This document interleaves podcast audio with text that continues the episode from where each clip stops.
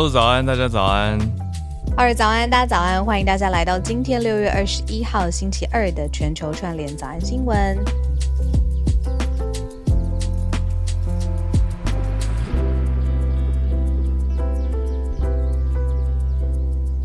复古的早上，哎，我昨天呢，跟浩尔还有团队，还有浩尔邀请的朋友，嗯，就是一起看了一部电影。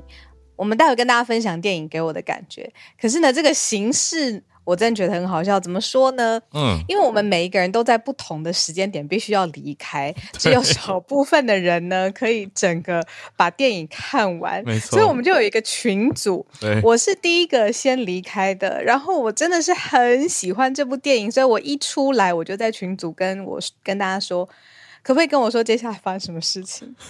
然后接下来应该没多久是浩尔走嘛，对不对？对对对对，然后浩尔也就是帮我。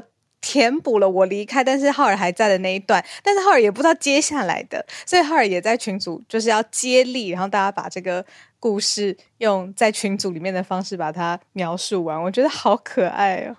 我最后大概剩下可能二十分钟，必须必须要先走 哦，所以后面是不是更精彩？后面也可恶，也不是更精彩，就是就是在一个断在一个怎么怎么讲？因为这其实是一个传记电影嘛。所以大家实际上这些故事很多报道都有了，但是你看到它在大荧幕上呈现的时候，还是会觉得哇，很很 OK 紧凑，会想要知道最后到底怎么演的，或怎么怎么呈现出来的，就会觉得啊，真的是要叹一口气。昨天的那个电影的故事性跟艺术性，我都觉得很强。嗯，那个导演是巴兹鲁曼。后来又确认了一下，他就是拍《大亨小传》，还有《红模仿》，还有当年那个《罗密欧与朱丽叶》，就是都是音乐性比较强的电影。好是，而且都是很华美的，对，华丽。我你不觉得资讯量很大吗？他又用一堆拼接画面，我就觉得好忙哦。然后跳，然后他有一个特殊的角度。重点是因为昨天的主角是猫王本人嘛？没错，猫王本人先生，我小女小女子不才，我其实对他我没有那么了解耶，就是毕竟那个时代有一点一九三五到一九七七，嗯，我只知道他就是怎么说西方乐坛的。王吧，嗯，就是就是你讲到他，他的地位就在那边，我只知道是这样子，所以昨天资讯涌入的时候，我就觉得，哦，原来他是这样子的，原来是在一个 Memphis 的小镇，他是这样子发迹的，哦，原来少女可以喜欢他的。我我也很惊讶，我想说昨天看电影的时候，我觉得这可以跟大家小聊一下，我觉得算一个知识点呢，就是我不知道原来猫王当初窜起的时候，他的舞姿是有受到这么大的争议，而且我其实不知道他的重要性里面有很大的一块是说他是白人，但是他的音乐有大量的黑人音乐元素，他是算结合了 country 还有 rhythms and blues，就是节奏蓝调。还有黑人的教会音乐，就算是灵魂以前白人不能这样唱，而且对，我不知道是以前白人唱黑人的音乐还会被人家有一点歧视，尤其他又是南边，就他是田纳西州的人嘛。那北方人看南方人又是另外一个点，所以我就觉得哇，以前你说小时候当然听过猫王的歌啊，或者什么，对，可是不知道背后的这些故事，对，还有还有跳舞，我不知道他跳舞让少女风靡。风云少女原来是因为她的脚很很有弹性，wiggle wiggle，对。对，就是那个 rubber legs，对，所以我就想说，哦，所以这里有猫王粉丝吗？大家可以来。五六零年代的摇滚乐迷可以来这边。我觉得可能是因为我们现在很那个习以为常，free of expression。对，没错，这些表现身体，你要怎么样舞动这些东西，各种你要舞蹈上面的流派，你要你要是很健康的，或者是你要走很极端情色都有，随便。嗯，现在很广，很广，很广。对，可是可是可能在五六零年代那个时候，他的那个舞风。我看起来就是直接让少女们就是会脸红心跳的一个场景，嗯，就是那个场景那样。然后再来，你记不记得有一段他一边唱歌，他对剪的另外一个是有一个政治人物他在发表种族隔离的，哇！我真的是那时候觉得天哪，音乐对唱法曲风，然后有办法跟那个当地的呃当年代的。呃，你说人种有色人种的歧视这样子混杂在一起的时候，那个张力是好精彩的。对他，他算是发迹的时候，大概是一九五五、一九五六年的时候。那那个时候，你说在美国本土，对于一些种族，甚甚至啦，我觉得讲夸张点，我昨天在想，到现在种族还是一个敏感的议题啊。嗯哦，对，到现在了。对，只是那个时候，当然现在已经比那个时候你说开放许多，整体大家对音乐的接受度等等。可是，在当时，你在电视上公开表现大量这一个白人，然后大量的表现黑人音乐的元素，还是会遭到很多人非议。至于猫王为什么叫猫王呢？这个可以去看浩尔的呃 Instagram。只有在中文世界，对我后来去做一点功课。对，我会跟你做一模一样的事情，但是我觉得你的你的企划写的很完整，而且很好阅读，所以大家可以去看一下，到底猫王为什么叫猫王。然后我很明显的感觉到这个题目啊，在我们的年龄层里面共鸣是低的，因为你看我们的没错 聊天，大家相对比较陌生啊。我昨天去之前也很陌生，对啊，我也说实在的，因为我后来也查到，就是唱片销量，Michael Jackson 啊，还有 Madonna 跟小甜甜布兰妮。都是比猫王在在中文世界来的更畅销哦，总得有个开始。可是那个地位哦，真的是对我觉得它是一个代表性吧，还有一个地位。那可以爆雷啦！这部片里面有 Tom Hanks，那我必须要说，我如果一开始就是就知道 Tom Hanks 的话，我可能。那个兴趣会高很多，当然最后因为那个很华美的说故事的方式，我还是非常喜欢的。可是我一开始也可以跟大家分享，里面有汤姆汉克斯，嗯，然后很特别、非常特别的他，所以如果有兴趣的话，也可以看一看。对，很多人聊天室有在讲了，就是讲到《阿甘正传》里面有出现有一幕在讲猫王，可是《阿甘正传》的编剧是故意用一个，不是对对，《阿甘正传》刚好是 Tom Hanks 演的，可是 Tom Hanks。演的《阿甘正传》里面有一幕有出现猫王，可是那个编剧是算有点搞笑的方式呈现哦，因为 Tom Hanks 他他演的那个，我觉得这样会混淆大家。总之，《阿甘正传》《阿甘正传》的角色，他走路，他小时候走路不是会一跛一跛的吗？嗯嗯，然后就用一个诙谐的方式。对对对，那个编剧就意思有点像是说，哎，猫王的灵感是不是来自 Forrest Gump？但是。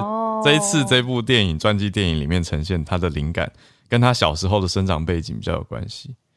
那个剪的那个紧凑感跟画面要满出来的那种感觉，真的很八字鲁曼，就是红模仿。没错没错，呀，所以呀，大家聊聊。好，我们来进到今天的新闻盘点。嗯，刚讲了美国的电影，美国的美国的国情，美国的情况，现在来讲美国。总统的民调，也是跟大众很有关系。第一大题，美国总统拜登的民调现在是呈现比较低的状态。那从去年，我们早安新闻其实就有选到一些关注到拜登民调的。那现在再继续隔了一年继续看，会不会影响到他连任的情况呢？待会是我们的今年追到的消息的整理。第二题则是乌克兰一条新的法律。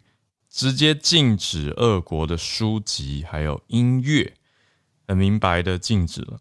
第三则则是日本，嗯，算是一个嗯很新的消息的更新，就是呢前几天，而且大家知道现在六月是同志骄傲月嘛，那日本前几天前一阵子有一个消息，就是说，哎，同同性婚姻应该说不是同性婚姻，而是走一个同性伴侣登记，本来说是 OK 了嘛。那现在有一个有一个新的消息是讲说，日本政府方还是不承认同性婚姻的情况，对他们是说不承认同性婚姻不危险，双重否定的意思就是同性婚姻还是危险。对啊，这这对吧？嗯，好，我们等一下来讲一下详情，来确认一下。双重否定真的要想一下，有点绕。对啊，对，所以就是日本政府还没有那么快的说同性婚姻是 OK 的啦。啊，那最后一则则是讲到了，呃，限制跨性别的选手来参加女子组的比赛。其实从东京奥运，还有对我觉得去去年，嗯，哎，东京奥运是今年的事哦。好，今年东京奥运，今年吗？今今今诶今年今年吧，二零二二日子过对到了对了对了我跟你讲，这三年吼一片灰啦。真的，真的，我这哦搞混了。真的是哎，等一因为下，有一天，哎，东京奥运是去年八月对吧？本来是二零二零，延到了二零二一。那今年今年的冬天是北京冬季奥运哦北京慢慢恢复慢慢苏醒。好，总之呢，从这些奥运比赛当中，大家就一直在提出。还好有有有恢复记忆，有提出说跨性别选手为什么特别在讲这一题，就等一下来好好讨嗯论。特别是女子组为什么禁止跨性别的选手，就是男跨女嗯去参加比赛。哦，对，有有嗯原因的。是的，嗯，好，我们就先从拜登开始讲起。好，我必须说呢，我在我的就是规划未来的小本本上呢，嗯我里面有写着一个，希望下一届总统大选的时候还可以跟浩尔一起。哦，就美国总统大选的时候，我还是可以跟浩尔一起做节目。那这个愿望如果达成呢，我们其中一个非常报道，至少百分之五十的篇幅呢，就是拜登了，因为他已经非常非常明确的表示说，他在二零二四年会争取连任。那这件事情呢，最不爽的选手会是谁呢？是川普或川普阵营。嗯，那川普他没还有资格吗？这件事情应该还有哦，要不然他现在在做什么？这些后续的，比如说他的声量的铺垫呢？嗯好，那可是连如果还是这两位出现，我们看看哦，就是。现在当然还有一段时间，但是民调呢可以窥之一二。有一个英国民调机构叫 YouGov，就是 government 的那个 Gov，、嗯跟雅虎一起合作。嗯呃，受访的人并没有太多，但是呢，里面就是有看到百分之六十四的受访者不想再看到他了。那也就是说，他当时支现在的支持度比当时川普都还要低。哦，此时非彼时，当然不能拉在同一个时间轴上面来说，但是的确就是，比如说他上任之后的烫手山芋太多了，嗯然后他又跌倒啊、失言啊，面对战争又没有很强硬的，对，跌倒也不行。我觉得这个是有一个你要延伸性的解读，嗯当然。你用医学的角度去看啊，他没事，他就是被绊倒了。可是很多迷因就这样子传开来，如果不是底层的情绪，那这个迷因可能一下就……你想想看，假设如果奥巴马，嗯 我，不知道会不会有迷因、感觉会很不一样。感觉的方向会不一样。对，一个诚实的快速 feedback。对啊，嗯嗯嗯嗯，对，所以呃，他的现在已经有媒体报道说，就是就算一半好了，甚至不到一半，他的连任危机其实已经呃出现了。嗯，那的确也是作为一个，哎，麦克风掉了。作为一个远远，我觉得上一次他初选的时候就好吃力了。嗯，对啊，现在这个调查出来是六成四的美国人，就这个民调里面的六成四是说不希望他连任，诶，不希望他继续选。那但是他已经很明白说他会再选，那一转眼就是在两年哦。这个另外呢，好，六成四说不希望看到嘛，那三成一的人是希望川普再选，所以两个作为小小的对比。可是呢，五成五的人是不希望再看到川普再选，所以大家才想说，嗯哎、嗯，五成五说川普你不要再来了，那六成四说拜登不要再来，反而是说拜登不要再选的人比较多。对。那谁还要再来呢？我觉得是普遍的，大家会对于治环境很冷感吧，或者是嗯不是说冷感，就是很累，或者是觉得这个事情会是口水战，或者是是撕裂的一个很重要的呃来源。当然，现在都还超呃操之过早啦，因为二零二四。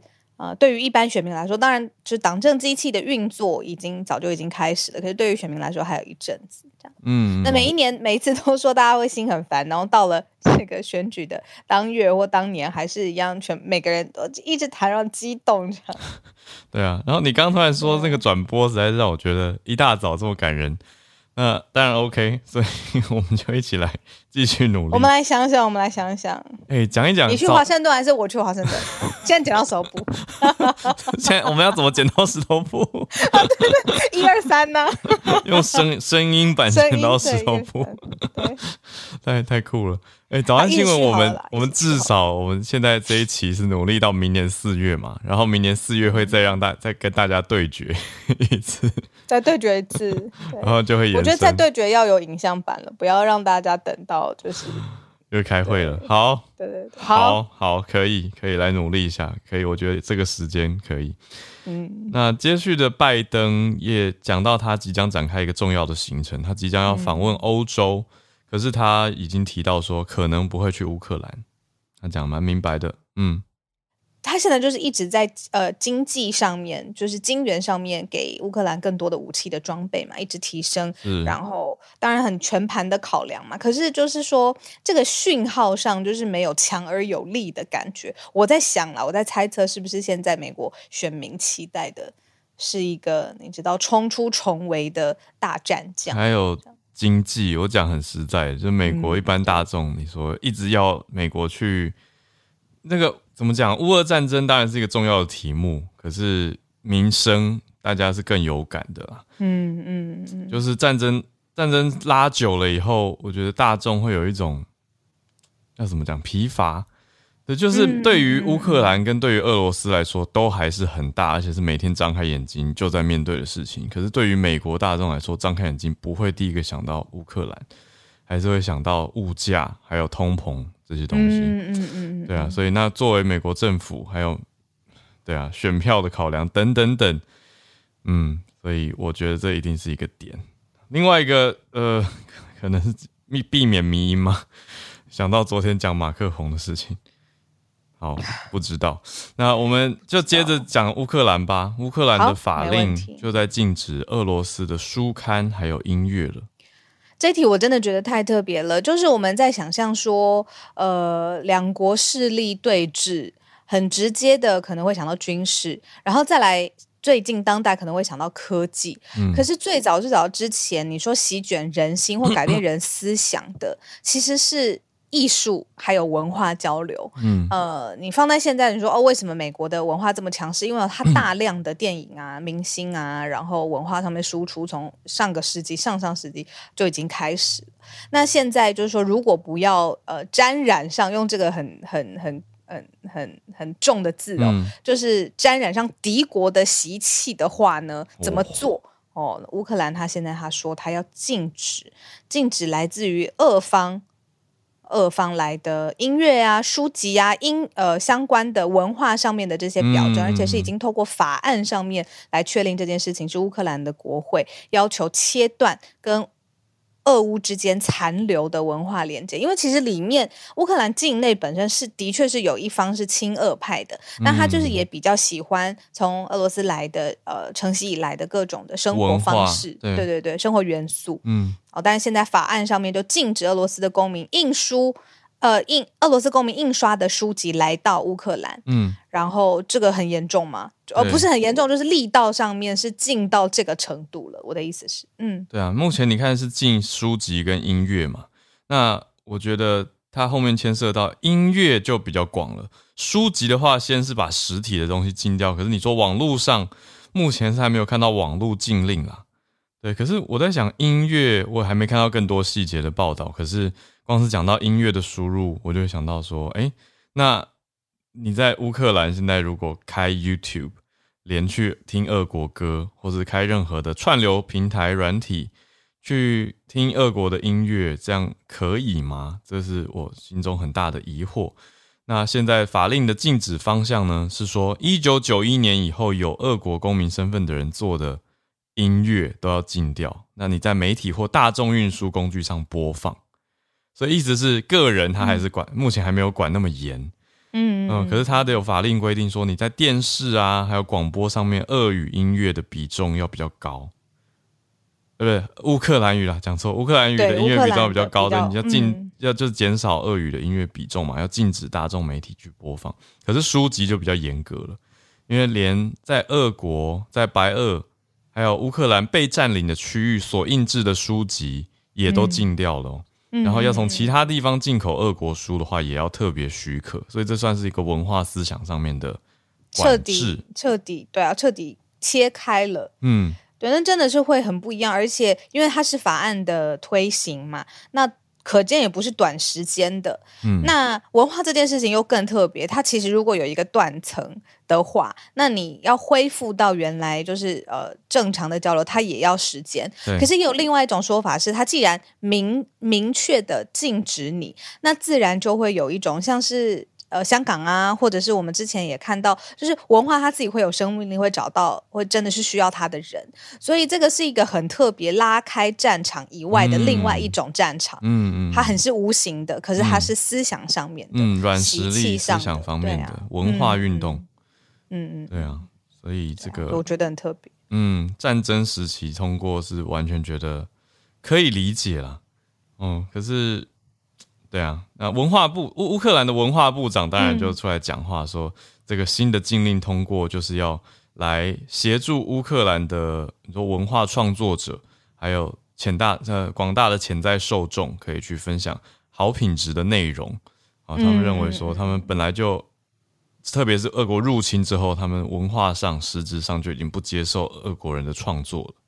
嗯对，它就是一个文化跟思想上的对抗。那现在透过法令制定就更明确。那这是乌克兰方面的消息。嗯，所以讲法规，我们就接着迁迁题目到日本这边来。对，也是在讲的法规。嗯，法规就讲刚刚这个双重否定哦，不承认同日本不承认同性婚姻不违宪。对意，思是什么？嗯有一个比较好理解的，我们先想会有一派人会希望日本政府要呃承认同性婚姻，嗯，对对但是呢，现在不承认不违宪呢，其实是没有达到这个呃这些这一派人士希望日本承认同性婚姻的。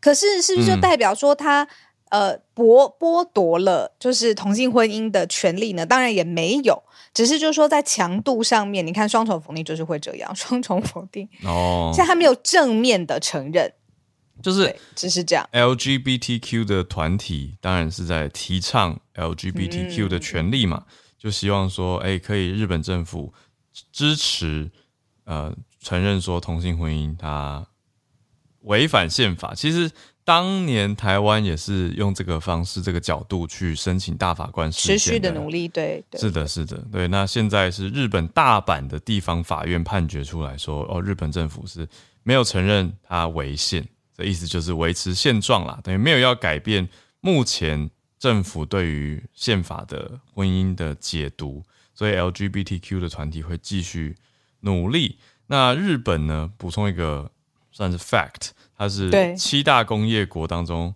G7 当中唯一到现在还没有承认同性婚姻的国家。嗯，那为什么呢？原因是因为日本宪法里面哦，第二十四条规定说，婚姻是基于两性合意嗯，成立的。那这边宪法里面是两性，嗯然后民法又用夫妇这种字语来定义，所以就是不论怎么样，一定要是以男女就是两个性别为前提的嗯合意，嗯然后才成立婚姻关系。但同时，日本宪法第刚刚是二十四条嘛，第十四条是写法律之下人人平等。对，这就是要去争议的长期，对长期努力的点，没错。嗯，对，这就是团体说，对啊，民意就是说，哎，你同时又说人人平等，然后又说两性合意才可以成立。那有人认为，哎，这样子有违反，就有冲突啦。但有人是认为这两条是不冲突分开，因为嗯，对啊，那目前政府的解读意思就是不冲突嘛，他们觉得说人人平等，但是但是两性合意才可以成立婚姻，他们觉得是是分开。简单讲是这样子啦。对，辛苦诶、就是在文字上面要用这种迂回的说法，才一定也是思考过了。因为他如果直接的讲到说到底是承认还是不承认，那个伤呃怎么不是说伤害，就是那个力度跟不承认不违宪其实是不一样的。我只想表达这件事情。嗯嗯嗯对啊不，过还是可以补一个很近，呃，在就是今年三月的时候才做的日本朝日新闻做的一个电话民调。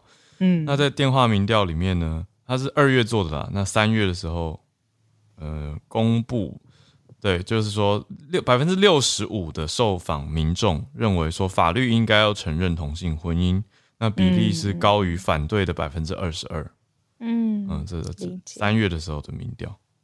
呃，比起之前，他们几年前二零一五也做过一个民调，那调查方法不一样，所以不能直接放在一起比较。可是整体比例上支持者的幅度是上升的。嗯嗯嗯嗯，对。但是大阪政府作为一个政府方的代表，现在最新的状态目前还是说，呃，维持现状。这是日本方面的消息。嗯，那现在八点二十七分，我们最后一则要跟大家分享的新闻呢，是呃，跟跨性别选手的运动参赛权益有关系。对，那我们特别讲到的是 FINA，也就是国际游泳总会今天的新消息。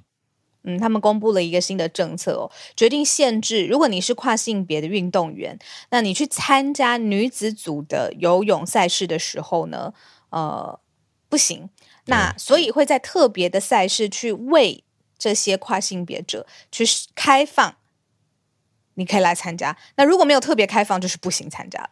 嗯，那这是 FINA 他们的新的新的政策。嗯，那所以其实就是呃，稍早之前有一位就是跨性别的运动员，呃，在这个一级泳赛一级的。呃，就是全美大学体育联盟一级泳赛史上面呢，赢了五百公尺自由式的金牌，所以引发了很多的讨论。但是他们现在这个讨论的决议到现在就是最新公布的政策，就是说它限制跨性别选手参加女子组的泳赛，除非在某些项目当中有特别开放进来。那这些开放呢，其实就是还要再有里面的呃，比如说不具有投票权的泳协。的成员来决定哦。嗯，对，因为国际游泳总会它的层级是非常非常高的，它其实就等于决定了奥运当中游泳项目的主管机关。那除你看奥运，它已经是一个国际体育殿堂最高盛事嘛。那国际游泳总会它一定也会很多，等于主宰了很多游泳比赛的最高标准。那奥运既然会。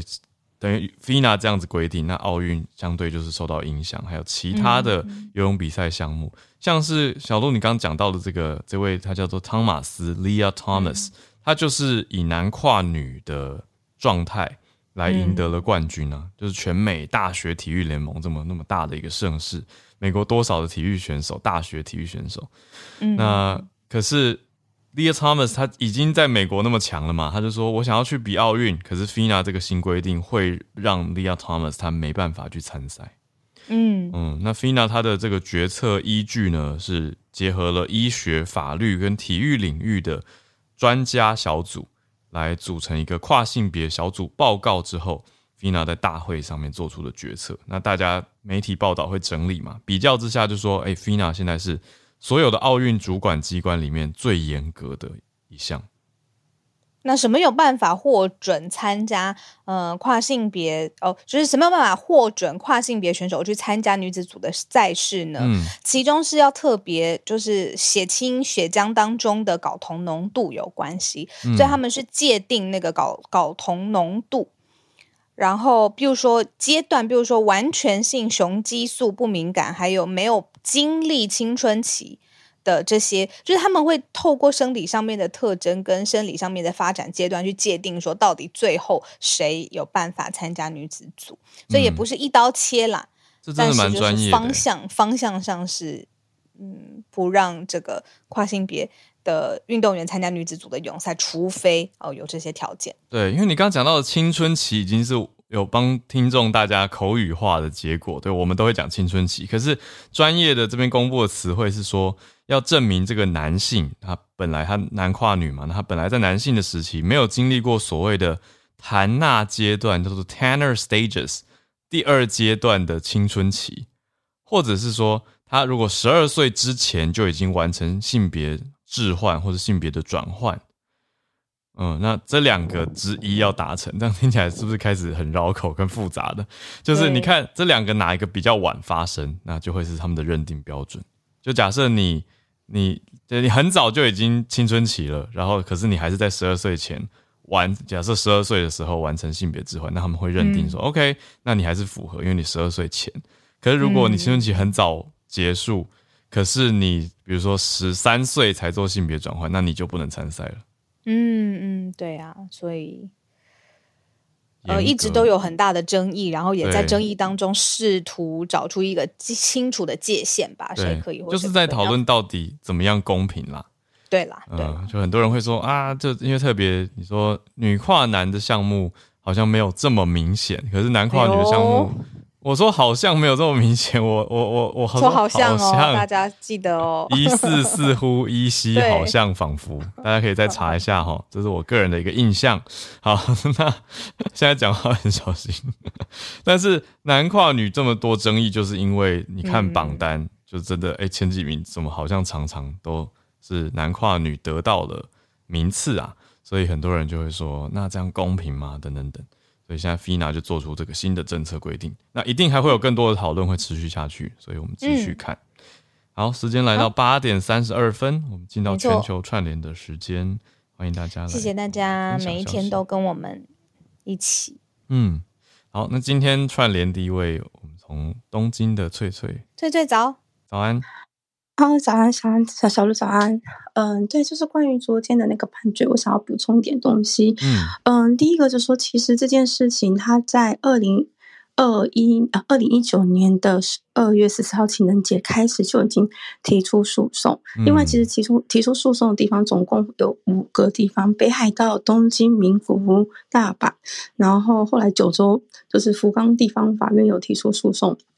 好，那其实目前诉讼除了大阪以外，嗯，在去年的三月，在那个北海道的地方法院，他们其实提出的判决是说，嗯，他们地方法院虽然觉得说这本身不违宪，就是通，嗯，但是问题是他们觉得，呃，那个怎怎么讲，就是说，但是对民法来讲，就是。他说的是民法本身有就是有违宪的争议，也就是说，嗯，简简单来讲就是对，就是民法部分是违宪，但是有关于说是，嗯，怎么讲自由平等这部分不违宪，所以基本上是，也就是说，日本政府不用赔钱，但是法官觉得其实这个是有争议，可能需要修法北海道这样想。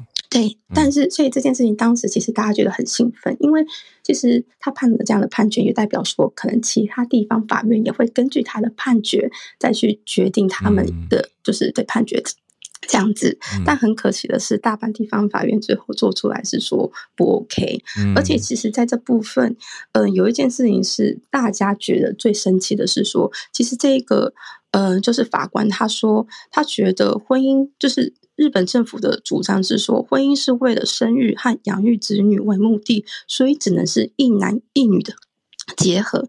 这一件事情其实目前对对对，那这件事情其实目前在网络跟去年比起来，其实今今年在网络上其实蛮多人都觉得这件事情是蛮怎么讲不公平、很没有道理的。那也有人觉得说这是。日本因为日本宪法是很早之前就制定的东西，但是很少在修宪，所以其实这个观念其实已经是非常的太传统、太古老这样子。嗯，那另外，其实，在这一次的诉讼当中啊，其实这是大阪的诉讼原告团当中有一组的情侣，他们是呃，我想想，美美呃美国跟日本的情侣，然后他们其实已经在美国登记结婚，那所以他们其实是已经有那个证明，可是他们也是。希望在日本可以获得承认，再加上就是其中一方她已经怀孕了，嗯，是美国那一方的叫 Teresa 的女生，但是代表说，因为她现在在日本嘛，那即便她生下小孩，这个孩子只能跟就是这个美国的女性，就是是她的户籍，可是她不能跟这个日本女性就是同样的户籍，所以其实这也是一个问题，这样子。好，以上就是我的分享，谢谢。谢谢翠翠补充消息。原来前因后果，嗯嗯嗯嗯，是有前面的事件，嗯。好，那表示也哎，现在有五个地方，那大家陆续也可以去看这些地方的判决跟方向，还有民意的反应。那我们继续连线，这位是。嗯，哦，是猪，我是猪猪，猪猪早安，早安早安，哎，我的新闻好像和本纳的有点重复啊，所以我就这个快快讲，然后让给本纳。呃，现在哥伦比亚当选了一个总统啊，Gustavo 啊 Petro，他是这个前游击队员，然后他也是哥伦比亚历史上第一位左翼的总统，呃，所以在哥伦比亚造成了不小的冲击。呃，因为在之前的哥伦比亚的历次选举当中，选举人都一般来说是出身豪门，然后呃都是偏向于这个政治光谱当中。中的右派，嗯啊，但因为近些年就是这个呃所谓的 popularism 啊，这个应该啊应。啊，对，民粹主义嗯在这个哥伦比亚也有上扬的趋势，呃，再加上这个当因为哥伦比亚的这个政治体制有点走向僵化，所以民众可能也迫切的需要一看到一些变革，所以就把票投给了这位六十二岁的啊 Petro。那他现在是后任的哥伦比亚总统，他的政策明显是比较倾向于左派，然后也希望能够推动社会改革。呃，我的一个老师他自己是这个哥伦比亚人，而且蛮有钱的。他说现在整个哥伦比亚的这个富人阶层都弥漫着恐慌的气氛，呃，就是这个大家在这个 club 里边呃讲的事情都是觉得，哎呀，以后日子就要不好过了，然后要怎样？甚至现在也有一些企业就是说啊、希望能有一些其他的条款来避免经济危机的时候会被这个啊、债务或者法律问题所绑架。呃，嗯所以说这位新总统的当选啊，他是一方面在很多人看来是带来变革，但另外一方面对很多人来说也带来了相当强烈的不稳定因素啊。这条新闻就是这样，谢谢。谢谢猪猪，好，嗯，被猪猪的发音影响了，变猪猪。好，那我们继续连线，我们先接到 Bernard，那儿也关心到同样的消是息。Bernard 早早早都早，呃，就是再再稍微再补充一下，跟呃跟猪猪的那个补充一下，就是他也就是这个他这个新上任之后上任的那个总统呢，他就是其实他在二零一四到二零一五年的时候，在波哥大就担任市长过，也是现任的国会议员。然后他这一次是第三次去选哥伦比亚的总统。然后他其实在这一次的竞选的里面是提倡说，就是他刚刚就要讲到说要改变经济的模式嘛，就是要其实有就那个争取大学教育啊，然后那个是怎样那四千多人的那个征税，然后他其实在这一次的话，他这在这一次的选举里面，他其实他是在第二次的投票里面才选上的，然后他的其实他那个那个投票率其实是五十点五，其实也是刚其实刚刚好，就是差稍微对得票率是五十点五百。呃，百分之五十点五，嗯所以其实是稍微的差距，就赢过了另外一个就是独立的候选独立的候选人。嗯然后这一次的话，其实在，呃，其实这一次的选举里面，除了除了他那个首位在哥伦比亚的左翼的总统，然后这一次的话，其实在副总统里面也也有一个创举，就是是第一是首位的非裔的女性副总统，所以这一次的话，除了就除了。总统以及副总统都在哥伦比亚的历史上也有着新的历史。然后其实刚刚就讲到说，其实就在哥伦比亚，就是除了内部的，就是对对于右翼的那个，呃。有一些 concern 嘛，就是因为他就是他对，因为本来从左，这对于很多人对于他的那个上任的话有一些恐怖嘛。然后其实，在外国的话，其实也有在想考虑要在想说他之后他跟美国的关系会是怎样？因为其实在美国很多年都是支持哥伦比亚政府去打击左翼的人，然后其实他这一次上来之后，他也是其实就应该是会在。跟美国去讨论那个毒品的政策，因为之前有很多因之前有很多哥伦比亚的，就是很多毒品的，其实事件也是要很多毒品就是到美国去，所以之后看一下之后他待当上总统之后，他如他如何是跟国内的，就是很多不同的发嗯。party 去对弈，呃，这对弈也是有很，也是在看说他将来去跟外国的时候的那个外外交的那个谈判会是怎样。就以上是我的分享，谢谢。嗯，谢谢 Bernard。啊，哥伦比亚是我们平常比较少有机会接触到的，对，谢谢两位猪猪跟 Bernard 综合在一起，让大家听到嗯拉丁美洲的消息。好，那我们再连线到叶老师，叶老师，老师早安老师早安。早，哈尔早，小鹿早。啊、今天早上要跟大家分享的是这个，就是最近这个糖奖哈，我不晓得大家对糖奖的熟悉度有多高。就是糖奖在颁发，那昨天是颁发的，或者说前天哈，那个我不太清楚到底是昨天还是前天，那个就是那个生技医药奖。嗯那生技医药奖这次是颁给了这个 mRNA 的疫苗技术。嗯那当然就是说，mRNA 疫苗技术这个概念其实很早就有了，大概是 在一九九三年的时候，他们发现说可以把那个流感的病毒的 R mRNA 注入这个动物体内，然后可以引发这个免疫反应。嗯但是它的技术的这个门槛有点高，因为呢，主要是说后来发现说外来的 mRNA 会引发这个先天性的免疫反应，嗯那造成严重的副作用。嗯那另外是说 mRNA 本身其实就很不稳定，它很容易分解，所以注入体内以后还能剩下多少？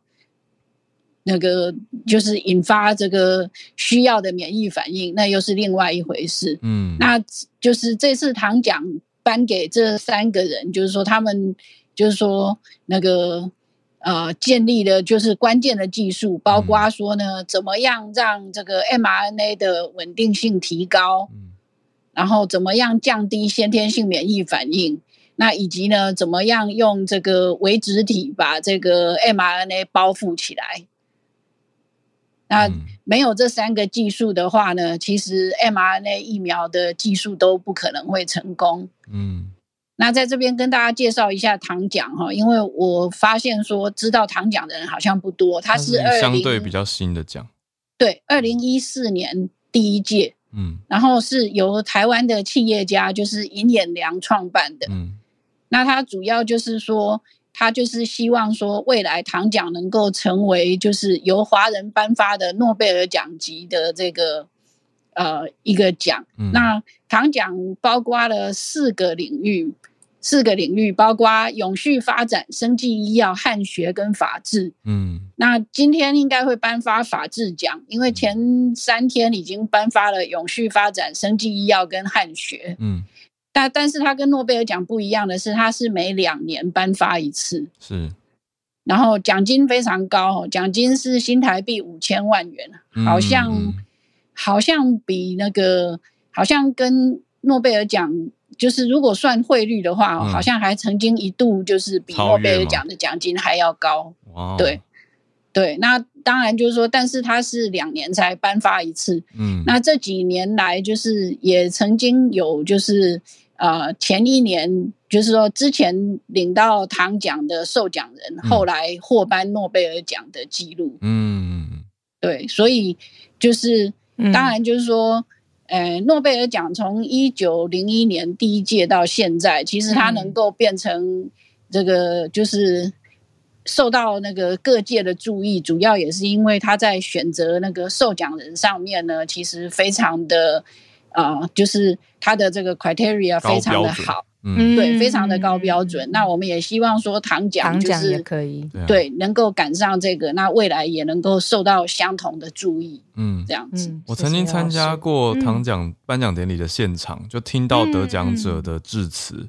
那个时候是疫情前的时代嘛，所以可以他们可以实际飞来现场对、哦现场发表演讲。其实我是很很棒，很感。动的，特别是听到法治，当时法治的奖项，它其实就是一个斗士，因为透过法律，其实在反映出来的哦是很多民民生的。当时我记得没记错的话，是南非的一个呃律师吧，嗯，对，那他就是对努力。对关于种族啊等等的议题，其实都是透过法律来做一个正义的伸张或者权益的彰显。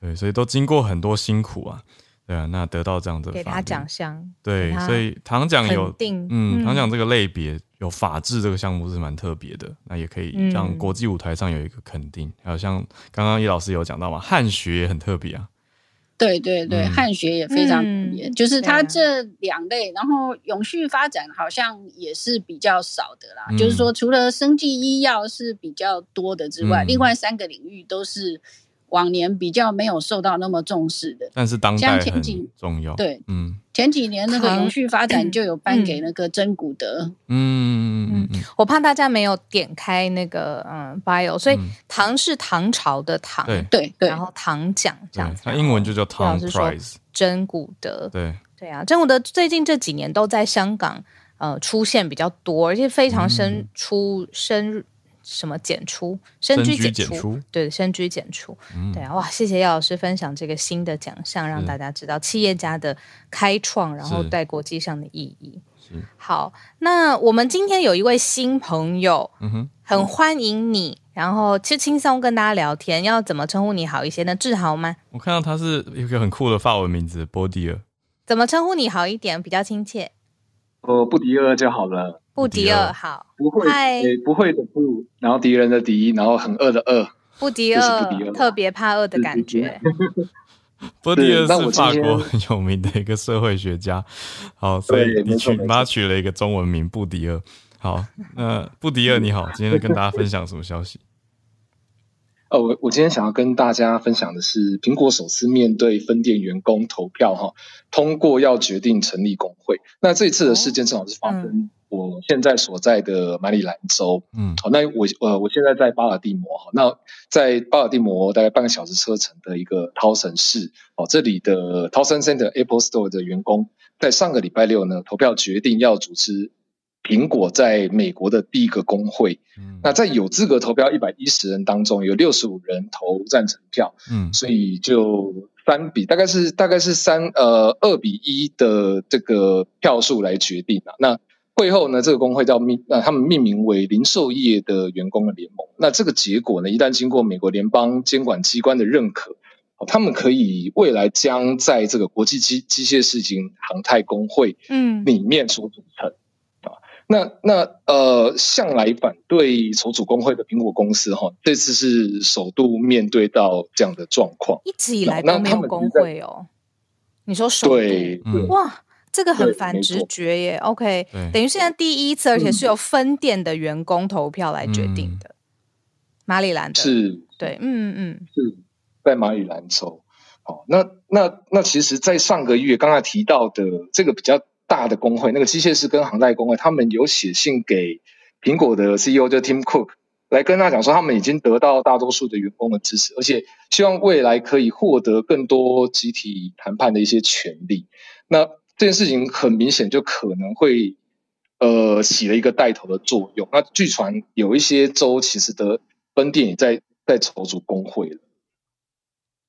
嗯，我这边想请教一下，就是说，一般你要筹组工会，你有一个具体想要争取的权益或者是主旨事项吧？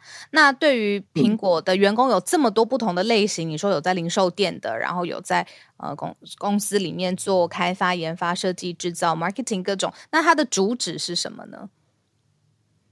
呃，我想它的主旨主要是因呃，因为因为在这个 New York New York Times，他有访问几个员工的意见哈，嗯，他们认为自己呃，身为苹果的门面，可是他们没有这个力量去呃去主导，也不是说主导，应该说他们他们没有办法去面对员工用一个更适合的态度嘛，或者呃或或是一个服务的方式啦，他们基本上声音很小的。对，然后所以，哦，所以即即便就是说，在在呃，苹果他们上个月已经说每个小时的工资从二十块美金提高到二十二块了，可是其实工呃工会还是在这在在这样的状况当中，就呃礼礼拜六的时候就成立了。嗯，谢谢布迪厄的这个消息。为什么你特别想要分享这一则啊？好奇是因为你刚好在马里兰州，你有看到。呃，讨论吗？还是说这个你也是很认同这个有工会争取权益、有保护的这个方向？嗯，因为其实在美国的大企业，大概从这大企业，呃，在二零二一年哈，呃呃，像是这个星巴克，星巴克其实他们已经有成立工会了。然后像 Costco，Costco 他们呃一些呃就是。呃，应该说不好意思，应该是 Amazon，Amazon 在二零一八哈，他们他们有去争取，就是时薪可以从十五块美金起跳。嗯，那其实苹果在这部分一直都没有太明显，就是对工会友善的态度。他们一直都用一个你成立工会会损害到公司的业务，好，那是一个很有敌意的方式来去面对员工。嗯，哦，那所以苹果呃，所以这次他在涛神的这个工会，他们。能够通过，能够成立，其实是给苹果一个很大的警讯。嗯，了解，所以是一个企业的整体趋势跟状态，还有员工跟企业之间的关系的观察。嗯，我觉得这真的是对，就像小鹿刚讲那个词“反直觉”，就是会觉得，因为我自己接触的苹果店员都会觉得他们看起来很要怎么讲啊？就我我这有一个也是刻板印象吧，就是会觉得说嗯哦，员工好像很快乐的样子，就不用组工会。嗯你知道这是大家的一种想法，可是其实工会它不代表说员工一定要不快乐才能组，而是维护员工的权益。它代表的是说员工跟管道啊跟资方之间的一个对，话。权力核心，嗯嗯对，当然是一个复杂的题目啦，因为我们也看过很多工会跟资方闹得很僵的状态，所以就希望是一个好的方向。谢谢布迪厄带来这个当地消息。那像我们这么小团队，是不是就不需要工我会？们要做什么工会？直接沟通啊！直接还开 live 跟大家一边沟通的时候变成节目的内容。对啊，真是好好。那我们再连连线到马来西亚的记者朋友 Benjamin，早安。嗨，Hello，小鹿早，后我早。早，就是呃，上周我们有提到马来西亚要废除强制死刑嘛？。对，那昨天呃，政府又有新的宣布说要废除终身监禁，哦，那就是而且他的呃部长呢是说。不需要再研究这个终身监禁，就是直接要废除终身监禁了。而且可是他是说废除终身监禁，因为他们有一个成立一个委员会，是说废除终身监禁是违反人权的，因为呃终身监禁这个刑罚是违反人权的，哦就代表呃比死刑还要更严。呃，更更残酷，这个他们的论点是说，嗯呃，终身监禁的这个刑罚比死刑更残酷，所以其实政政府一直从呃过去到现在都有在研究要强呃废除强制死刑啦，还有死刑跟终身监禁。那其实呃之前的前首相所部长也有也有提到说，其实政府是希望把这个终身监禁的刑罚调到十年到三十年左右，就是让这个、呃囚犯是有一个实时限的，就是说嗯。可以根据你的在呃监狱里面的这个表现来做一个呃斟斟酌考量，看要判处多少年的这个呃刑罚的，就是可以做调整的。嗯，意思就是说，那现在如果要判，比如说上次我们讲到的谋杀或者是毒品贩运这种很重的罪，可能就没办法给终身监禁了。呃，目前还是有政政府是在考量，还没有还没有到这个呃，不像强制死刑这样，就是说直接不用呃暂缓死刑，嗯。是说目前政府因为它这个要呃通过修改宪呃修改法令嘛，所以嗯现在只是提出来说这个要经过国会来通过的，嗯不是政府说哦呃要废除就废除，其实这个是嗯。需要一系列的这个呃过程，只是说嗯。不会再研究，只是就会直接提呈到这个国会去通过了嗯的意思。了解，只是说之后如果啦国会通过的话，嗯那当然就会直接影响到法院的裁量跟量刑嘛。对对对就他量刑可能就变成说要判说，哎、不能走一个终身，那就要决定到底是几年。我觉得可能就是有一个上限，就是我刚刚说，嗯可能是三十年，嗯最高上限就是三十年，嗯法官就只能给到三十年这样。了解，哇，这个很大的消息耶，就是连这尤其是接续的上个礼拜这个连续的提出来，谢谢 Benjamin，谢谢。谢谢。好，那我们现在要邀请助战专家孔医师的时间，看看今天医师想要分享什么。医师医师早嘿大家早。那个，我想要，我刚刚看到 NHK 在六月十六号有出一篇关于日本的长新冠的资料，哦，因为因为随着我们台湾这个疫情过去，你看超过嗯三百万人感染，我觉得接下来一定长新冠后遗症、对 Long COVID 的错关注会越来越大哦。嗯那可是多半的资料其实都是欧美的嘛。那这里有一个日本的 N NHK 整理的不错哦，嗯他整理了不但有呃之前日本已经长期追踪超过一年的资料，嗯而且是两个两个 group 两个研究 group 的不同的资料，嗯也有最近 omicron 的资料哦，所以我很快的跟大家分享一下哦。那 long covid 其实大家知道 WHO 定义就是那个三个月以以内出现，然后持续两个月以上的嗯症状，然后你没有办法用别的疾病来说明。嗯那最常见到的就是倦怠感、觉得喘，然后记忆有点呃记忆被影响，然后嗯集中力低下。嗯那以前的病毒株比较常出现嗅觉、味觉的改变，然后现嗯。在没有那么多这样子。那我我觉得日本这个资料有一个很有意义的是，他去后劳省之下的一个研究，哦，嗯。他调查二零二一年九月之前，请注意这个就是之前的病毒株哈，Delta 嗯。之前，那他追踪一年，那全日本一千个人，那有症有这种后遗症的，然后来调查他在三个月、六个月、九个月，然后最后十二个月那个有症状的比例哈，那是哪一些？然后有没有越来越减低哈？好消息是到了一年的时候哈，其实所有原本有的症状那个比例都有大幅减低哈。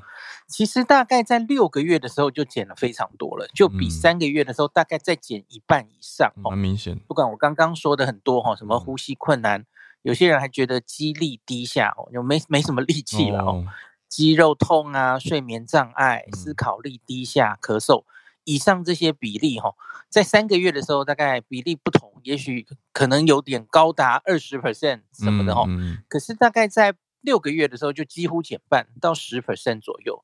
那到了一年的时候，它最长还有发生主诉，还有影响的最高是十点一 percent，这是睡眠障碍哦，睡不着。一年以后，然后有九点二七的人还是觉得肌力低下，我没什么力气这样子哦。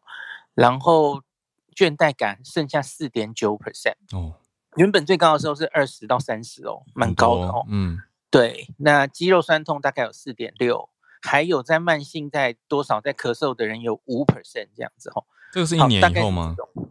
这个是一年哦，这是一年哦，因为我身边其实很多很多已经康，应该说转要怎么形容，就转阴或者康复的人，都还有症状，还是会咳，这个蛮多人的，没错没错，因为以这个他其实在三个月的时候还是会咳的人接近两成哦。你看，蛮蛮多嘛，哦，可是大概在六个月的时候就会降到十 percent 以下了，然后慢慢有继续在变少这样子，哦，很好的参考。所以大家有一点那个概念哦，也不要觉得很觉得啊，完了这后遗症会不会跟我一辈子了？哦，就可以安慰大家的是，大这个是日本的数据是这样，其实外国数据也是，就是随着时间追踪下去，看到它发生的比例都是有慢慢在减少的，哦。嗯。好，那这个是之前的 Omicron 的，那这个是呃，它这个比例很可能是比较要说接近真实，或是比较高估，因为它是医师主动问诊的哦，不是只有问卷哦，因为问卷的话其实可能会低估，因为病患搞不好就。要填不填哈？嗯，所以他另外其实还有引另外一个，我就不详细念了哈。他也是一千多个人，庆应大学做的哈。嗯，那可是他的比例就没有我刚刚念的那么高。刚这个是问庆应大学问卷哦，对对对，研究方法不一样。那嗯，那我们就过去了哈。那再来就是 Omicron 的时代呢？Omicron 时代有没有比较轻呢？哦，因为最近其实英国有发表研究嘛，哦，嗯，英国追踪说 Omicron 之下的长新冠比例似乎比 Delta。低哦，大概至少低个五十 percent 左右了哈。嗯，英国有这样的资料。那可是低是低，对你个人来说低。可是问题是因为 omicron 感染实在太多人了嘛，哦，所以会因为长新冠而困扰呃的有症状的人，一定还是比之前任何变种病毒大概绝对数字都多哦。嗯，所以这也是我们接下来要很小心的，因为我们有三百万人感染了哦。嗯，好，那这个日本有很初步的资料哦。